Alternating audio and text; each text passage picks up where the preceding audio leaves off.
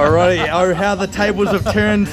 General Manager Tom Kindley here with the one and only Phil Harris, Ranger number 1, I believe. Is that correct, mate? That's true, and you're Ranger number 5, so appreciate you always supporting the show. But what you got for me?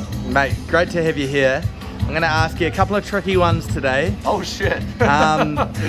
Let's start a little bit outside of the box. I want to ask some different questions. Your least favourite memory as a Free Jacks fan today? Least favourite? Least favourite. Oh boy, that has to be the Eastern Conference Final. Boy, was I fucking pissed off at that. Yeah. Oh my God, I can't believe those fuckers won.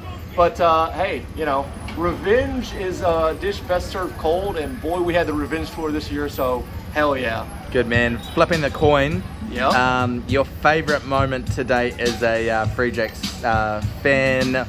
Driver, supporter, family member?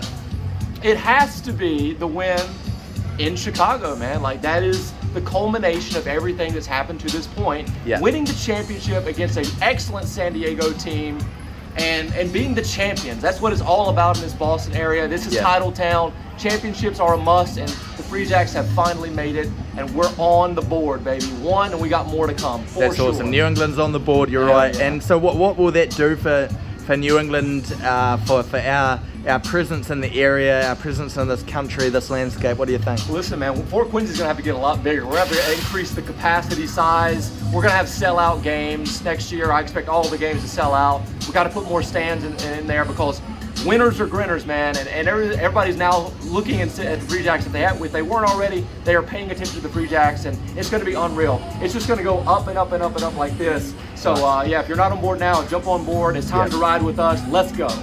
And who's a player that surprised you this year? Shit, there's a lot, man. Like, God.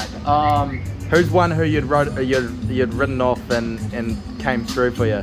I will say that I wasn't aware how good Connor Keys was, and when Josh went down, he really stepped up, man. He is unreal. So proud of Connor Keys and his contribution to this team.